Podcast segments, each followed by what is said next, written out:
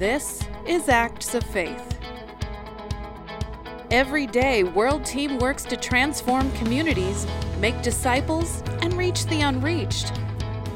Our unique teams innovate, multiply, and expand the reach of the gospel. Our vision and aim to make Jesus known. Together, we share the hope of the gospel on a global scale by meeting the needs of communities. These are our acts of faith. This Acts of Faith podcast features Lisa and Dan, who have been missionaries with World Team since 1993 and serving in Cameroon since 1997. Lisa is the field director for Cameroon and oversees a team of more than 20 members who work in social services, translation, church planting, and evangelism. Dan is the Africa Area Director, overseeing and developing several diverse ministries among the unreached people groups there describe the dynamics of the team in Cameroon. We have a great team right now. Um, a lot of experienced missionaries, people who've been here um, eight or 10 years or more, some of us 20 some years. Um, that gives us a flexibility and ability to host short termers and mid termers who are changing out uh, sometimes. But what we're lacking is kind of a, a, the younger set of new career missionaries or long term missionaries.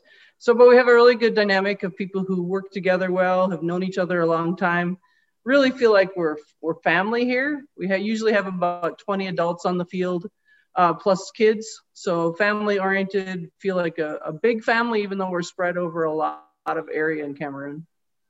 So we do have new people coming. We have uh, two uh, singles who are currently in French school. One was already on the field for a while. One is new and uh, a family that's coming to join a translation project here, hopefully in August. So, and two more singles on the way for midterm assignments. For midterm assignments also. So mm-hmm.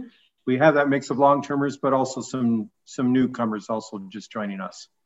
What are some of the ways that you see God working in Cameroon recently? One of the places he's really been at work is with our Bakum team, who are doing a Bible translation project.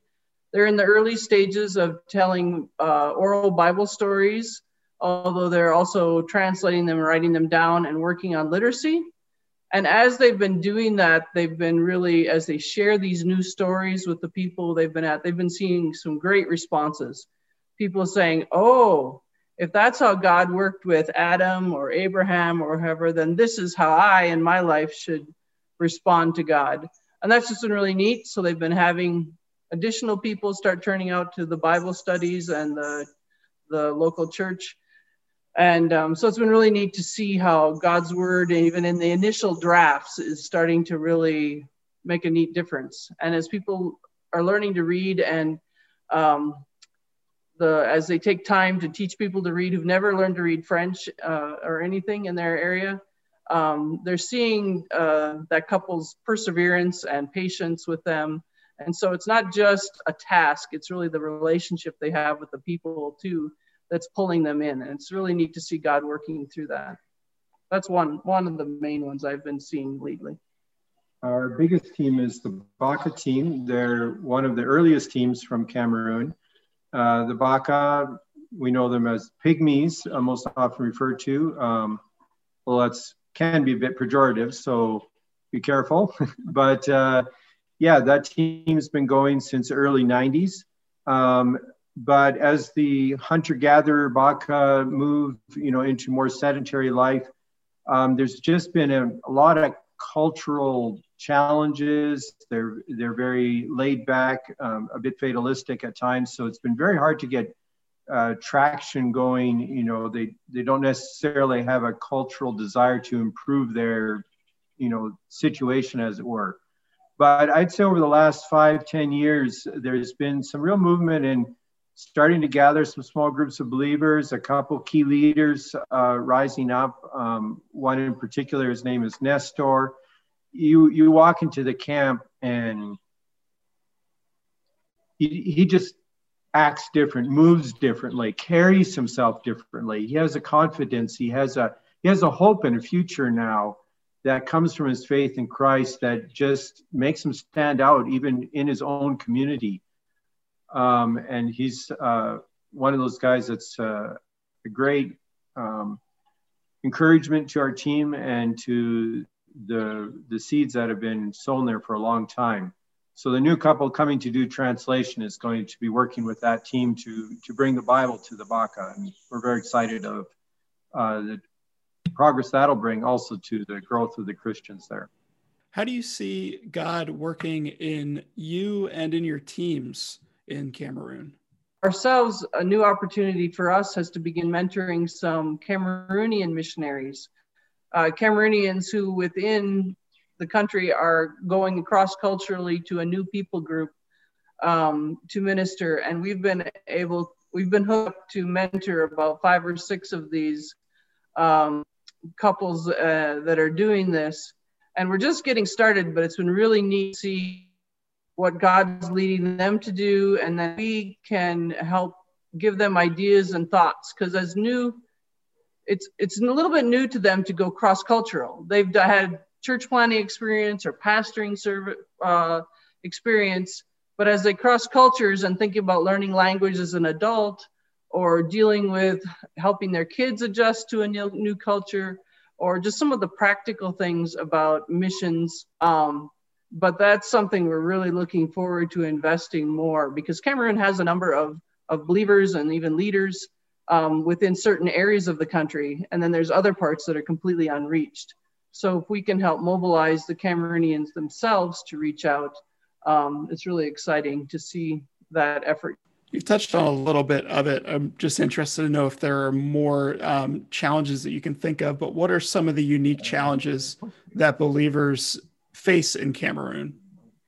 When people come to Christ here in Cameroon, um, one of the biggest challenges is just the cultural pressures, the societal pressures to continue certain traditions, certain norms of how you relate to your family, uh, the traditions of your particular tribe, and so on.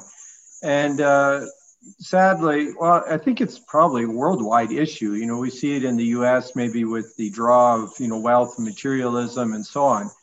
Um, here, you know, it's pressures to uh, maybe involve yourself in some you know traditional incantations when somebody dies unexpectedly, and you know they want to find out why and how and so on.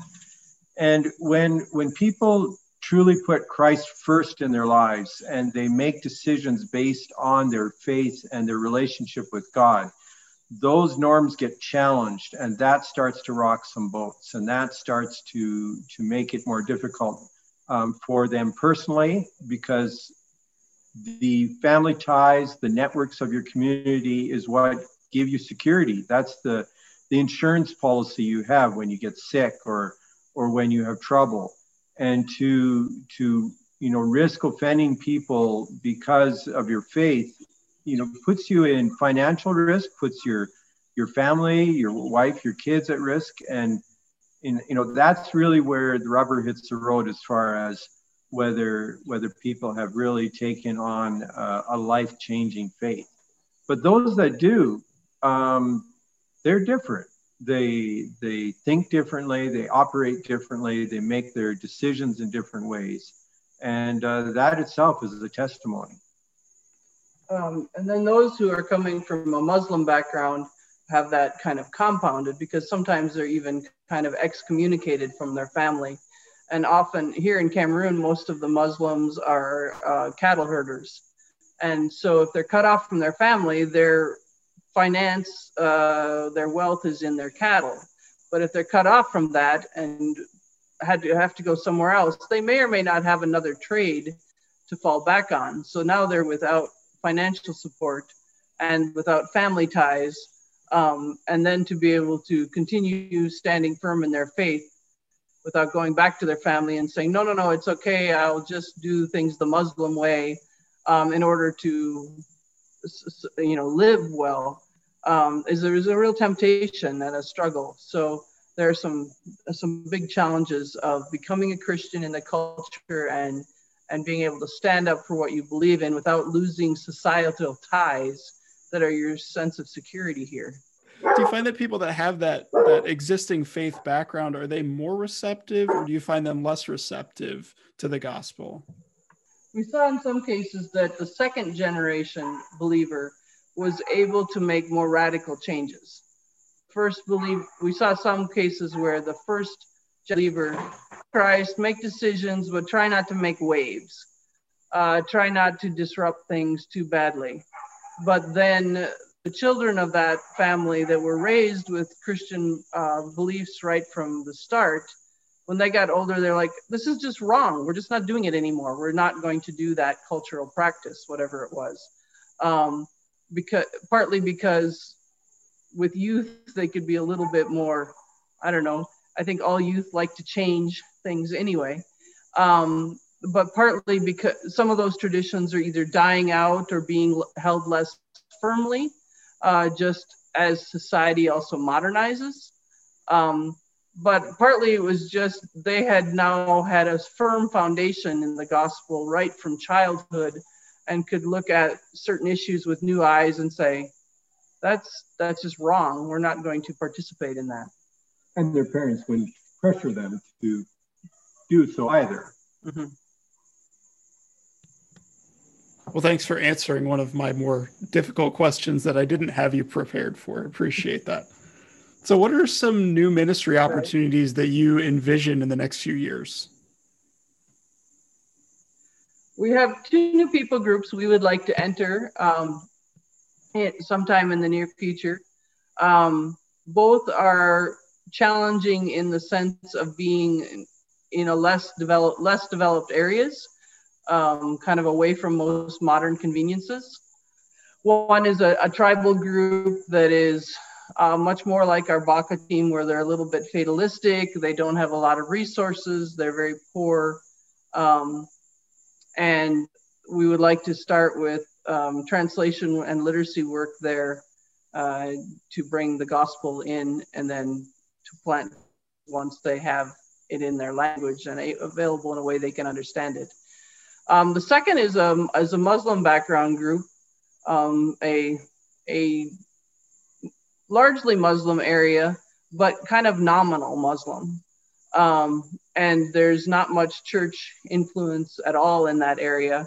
But another uh, organization is already doing translation work, and they would love to see a church planting organization come alongside and take what they're translating and, and begin using it in the community and begin building relationships and, and planting churches um, and that one is in a, a, very different climate. The first one is a tropical setting. The second one is the savanna and very remote and dry and further away from good roads, um, a little bit isolated in a sense. Um, but we're looking to try and get work started in both of these new areas, neither of which is particularly easy, um, but could have really exciting possibilities because they are quite unreached. Um, much of Cameroon has at least some Christian influence, but there are pockets still that there's very little Christian influence, and these would be a couple of those areas.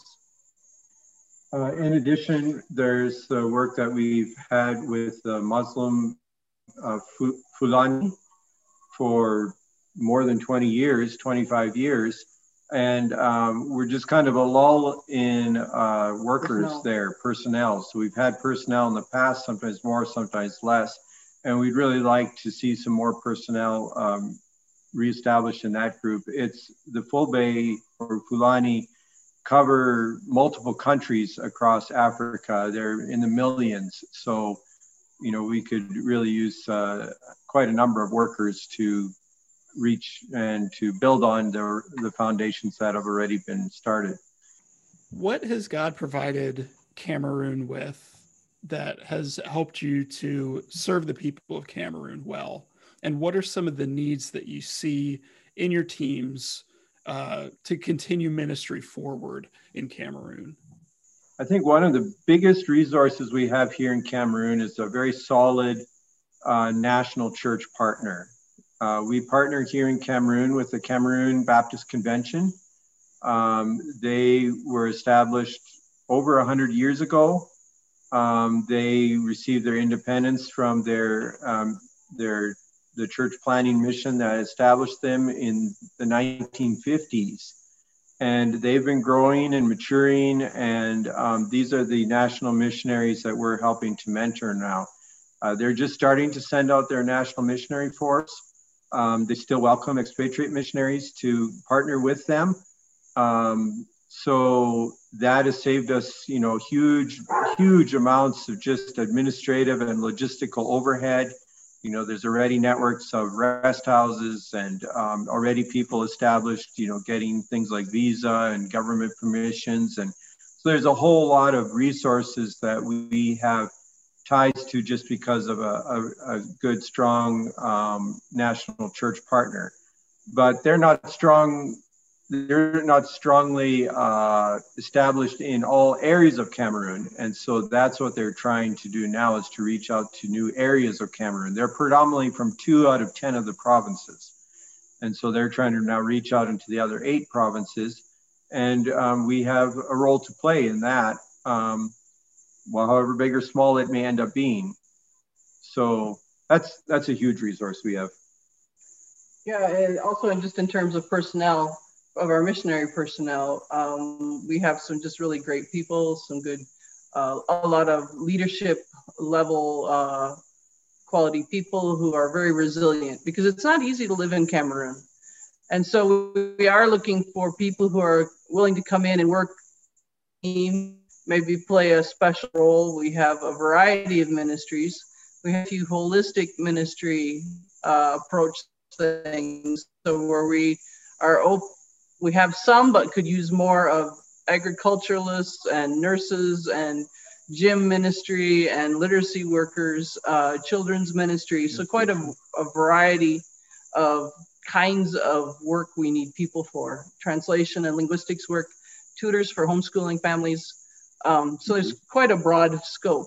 Um, then here in the capital, where our missionary kids go to high school, we're in, we really need some uh, high school teachers, some qualified high school teachers, um, as well as they need some staff. The some of the current staff who do the grounds management and the finance and um, guidance counselor, those kinds of positions.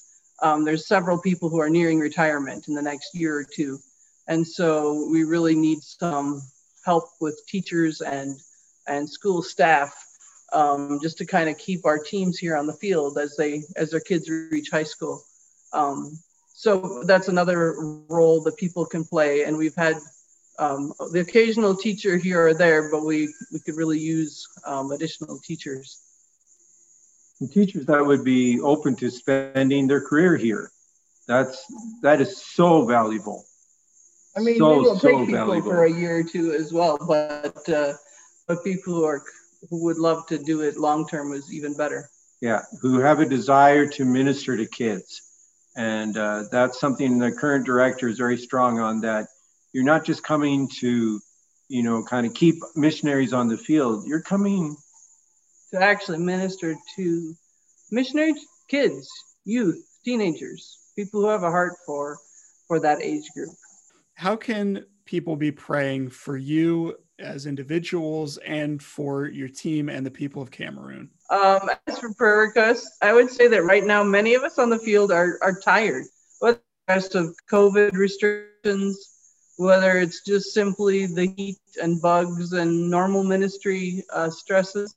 But you can just pray that we would all have a, a dependent God to provide our strength and resilience in tough settings uh, you can pray that the Holy Spirit would be at work in our ministries, drawing people to Himself.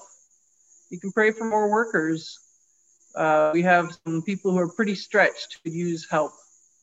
And pray that we partner well with um, other mission sending agencies um, where we find other people we can partner with here, whether it's the National Cameroonian Church, whether it's people who are sent here through other missions, whether it's uh, short term come out uh, on, on a trip from a church, just pray that we would be able to learn well and um, be good partners ourselves.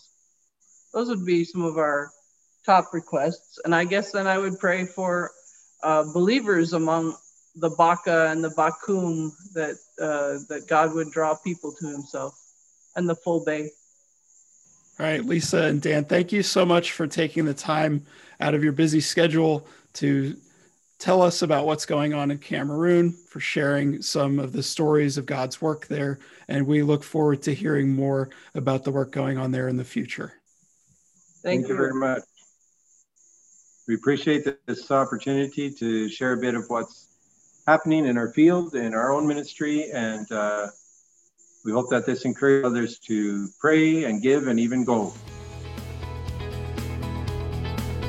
To learn more about World Team's ministry opportunities in Cameroon, head to us.worldteam.org and click Go at the top of the page. To see prayer requests from workers in Cameroon and elsewhere, click Pray. This has been Acts of Faith, a podcast by World Team US.